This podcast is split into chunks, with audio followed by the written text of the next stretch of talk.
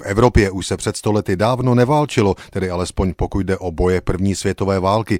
Válčící strany už také po mnoha měsících vyjednávání přijali Versajskou mírovou smlouvu z konce června 1919, vycházející z příměří 11. listopadu 1918 do svých právních systémů.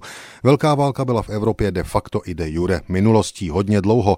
Pozoruhodné ovšem je, že pro Spojené státy válečný stav s Německem a již neexistujícím Rakousko-Uherskem skončil až právě před stolety 2. července 1921, tedy dlouhých 993 dní od vyhlášení příměří.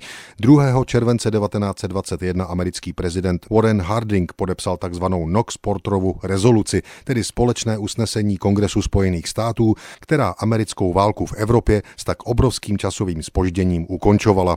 Ono spoždění přinesly vnitropolitické změny ve Spojených státech, žádná vnější příčina ho nespůsobila. Hardingův předchůdce v Bílém domě prezident Wilson patřil k hlavním hybatelům Versajské mírové smlouvy a myšlenky na ustavení Mezinárodní společnosti národů, předchůdkyně dnešní OSN. Doma v Americe ovšem Wilsona čekalo nepochopení a životní prohra. Veřejnost a politici ve Spojených státech ideu společnosti národů nepřijali. Zákonodárci neschválili znění Versajské mírové smlouvy v listopadu 1919 ani v březnu 1920.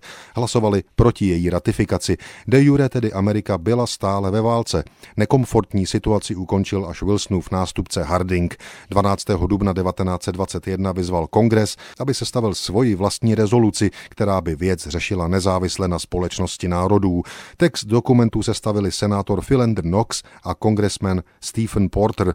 1. července 1921 ji přijal kongres a o den později ji posel doručil k podpisu prezidentu Hardingovi uprostřed jeho partie golfu. První světová válka tedy pro Spojené státy právně skončila právě před stolety. New York Times to komentovali lakonicky. Válka s Německem skončila tak, jak začala. Deklarací kongresu a podpisem prezidenta na americké půdě.